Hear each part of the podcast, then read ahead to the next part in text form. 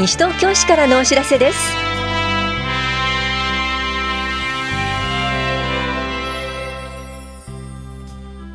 今日は休日診療を行っている当番の病院。未婚の児童扶養手当受給者に対する臨時特別給付金の申請などについてお知らせします。インタビュールームお話は西東京市企画政策課の直井智彦さん。テーマは市役所の組織変更一部窓口移転についてです。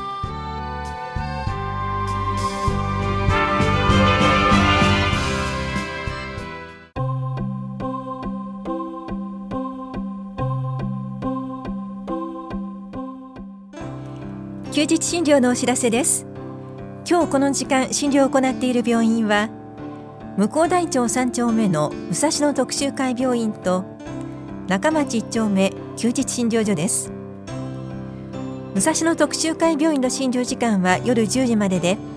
電話番号は465-0700 465-0700番です。なお小児科の診療は終了しています。休日診療所の診療時間は夜9時までで電話番号は424-3331 424-3331です。受診の際は診療科目を問い合わせの上お出かけください。また健康保険証と診察代をお持ちください。休日診療のお知らせでした。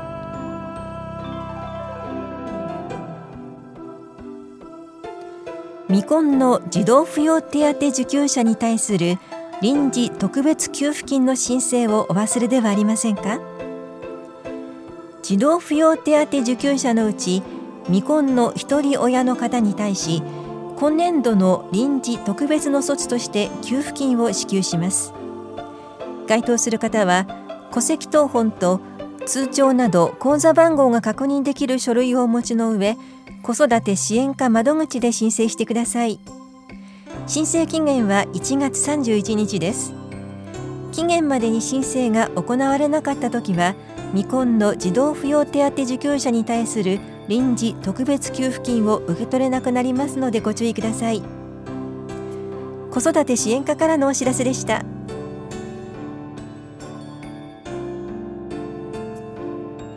公園ではマナーをしっかり守りましょう。公園は皆さんで使用する公共の場所です。ペットを連れた方も連れていない方もお互いにルールを守り思いやりを持って楽しくご利用ください。ペットのしつけや糞尿の始末は飼い主の責任です。公園内では犬に引き綱をつけ短く持ちましょう。緑公園課からのお知らせでした。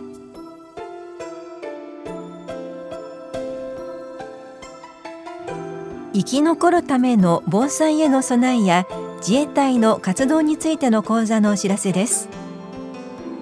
災害現場での自衛隊の活動や自衛隊における男女平等の取り組みについてお話ししていただきます。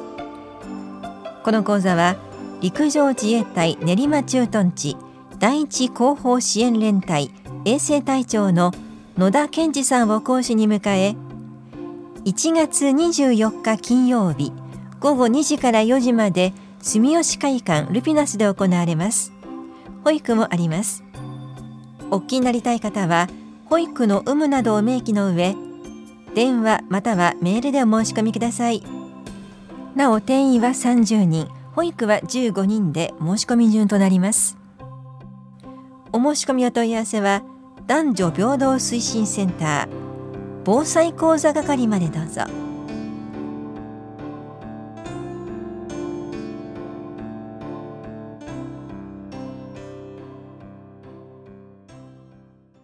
タビュールームお話は西東京市企画制作課直井智彦さん。テーマは市役所の組織変更一部窓口移転について。担当は近藤直子です。さて、直井さんにお話を伺う前に、法屋庁舎、田無庁舎の統合計画について伺います。はい、えー、田無庁舎と法屋庁舎の統合に向けましては、平成28年の12月に庁舎統合方針というものをまとめました。こちらの方針では建築後50年を過ぎた法や庁舎の老朽化対応それから耐震対応を早期に図るとともに庁舎体制の一定の課題の解消を目指しまして令和2年度に法や庁舎を取り壊し田無庁舎敷地内に田無第二庁舎を整備した上で法や庁舎内の各部署を田無庁舎田無第二庁舎防災センター、法や保健福祉総合センター、それから、えー、法や東分庁舎それぞれに移転配置する暫定的な対応方策を当面の対応としております。その後、庁舎統合に向けまして、引き続き市民の皆様への丁寧な情報提供や意見聴取を行うとともに、財政的な担保である庁舎整備基金への十分な積立期間を確保するために、令和5年度までに位置を決定した上で、田無庁舎の対応年数の目安である令和15年度を目途に統合庁舎を整備することとしております。また、統合庁舎の位置でございますが、市民の皆様のご意向や、市の全体の公共施設の配置バランスなどを考慮することが重要でございますので、市の中心エリアでの統合の可能性について、引き続き検討してまいります。現在、法や庁舎がある場所、こちらはどうなるんでしょうか？先ほどお話ししました庁舎統合方針を踏まえまして統合庁舎の整備に向けて令和5年度までに庁舎の位置の決定を目指して検討を行っておりますが、こちらの方針では、市の中心エリアでの統合の可能性によっては、現在の庁舎敷地での統合についても検討するとしてございまして、法や庁舎を取り壊した後の敷地につきましては、統合庁舎の候補地の一つとして検討する可能性を損なわないよう、原則として暫定的な9年間の敷地活用を想定しております。こうしたことを背景といたしまして、敷地活用にあたりましては、庁舎統合に関する意見交換会、こちら8月に3回行いました。また、11月のですね、市民祭りで行ったパネル展示のような取り組みによって、市民の皆様のご意見をお伺いするとともに、民間事業者の皆様への貸付や民間活力の活用など、市の財政負担の軽減や歳入確保の観点も含めまして、官民連携事業による敷地活用の検討を進めたいと考えております。今年の10月にまとめました法や庁舎敷地活用基本方針では人が集い、にぎわう交流の場の創出を基本理念といたしまして市民交流機能や健康増進機能それから防災災害対策機能飲食機能などの機能を確保を目指しまして検討を進めるとしてございます。さて、来年1月末の第2庁舎竣工に合わせ、組織変更、そして窓口移転が順次行われると伺いました。これについても教えてください。えー、本市では新たな地域課題や市民の皆様のニーズに的確に対応できるよう組織づくりに向けまして、えー、見直しを検討してまいりました。そのため今回の組織の見直しは令和2年の田無第2庁舎竣工後の部署の移転に合わせまして2月に行います。田無庁舎側には2月に法屋庁舎側から健康福祉部や生活文化スポーツ部、教育部、選挙管理委員会事務局などが移転し、市民サービス機能が集約化されまして、市民サービスの向上につながるものと考えております。また、法屋庁舎側の相談窓口体制でございますがえ、防災、法屋保健福祉総合センター1階に生活福祉課、高齢者支援課、障害福祉課の相談窓口体制を整備いたしまして、市民の皆様のさまざまなご相談を一元的に受け付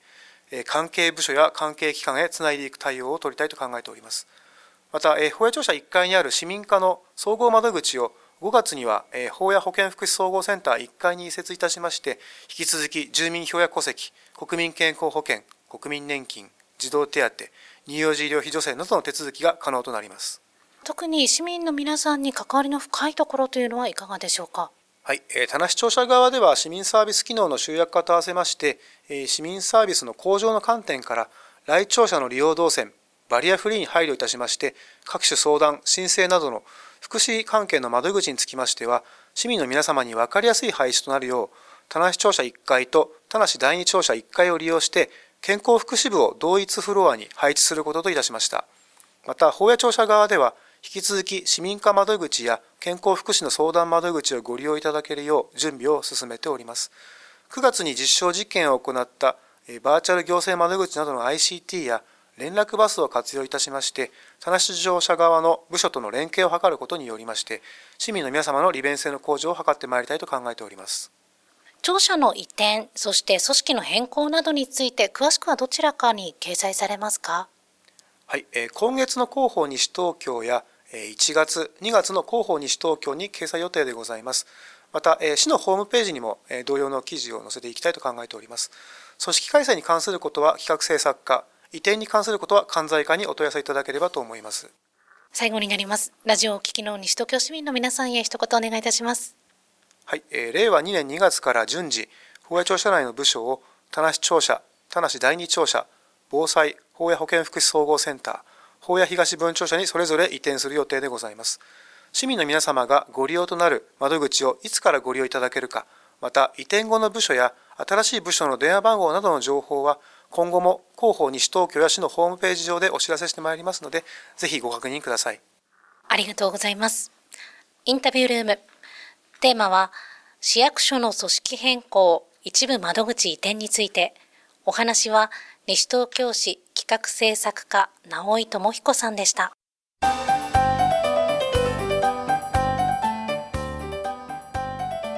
高次脳機能障害がある方の受賞後の心境の変化と社会参加を果たし前向きに生きる姿を通して障害への理解を深め一緒に考えてみませんか？講演会社会参加への道高次脳機能障害を持った自分だからできることのお知らせです。この講演会は北多摩北部地域高次脳機能障害支援ネットワーク協議会の主催で1月25日土曜日午後1時から4時まで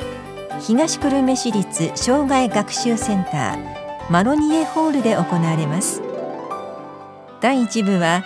精神保健福祉士の柳沢智秀さんを講師に迎え高次脳機能障害の特性と就労定着についてと題した基調講演を。第2部は障害当事者と東京病院医師の新藤直子さんを講師に迎え高次脳機能障害を持った自分だからできることと題したトークセッションを行います。北多摩北部5市在住在勤の方ならどなたでもお聞きいただけます。当日直接会場でお越しください。本屋庁舎障害福祉課からのお知らせでした。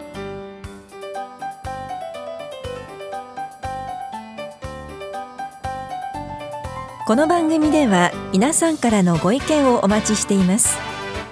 FM 西東京西東京市からのお知らせ係までお寄せください。またお知らせについての詳しい内容は広報西東京や西東京市ウェブをご覧いただくか西東京市役所までお問い合わせください。電話番号は042-464-1311 042 464-1311番です。なお西東京市の一般業務は年末年始12月28日から1月5日までお休みとなります。この期間は住民票等自動交付機コンビニ交付も休止となります。市の施設はそれぞれ年末年始のお休み期間が異なります。詳しくは12月15日号の広報西東京などでご確認ください。なお花バスは年末年始も通常運行します。以上西東京市からのお知らせ亀井さゆりでした。それではどうぞ良いお年をお迎えください。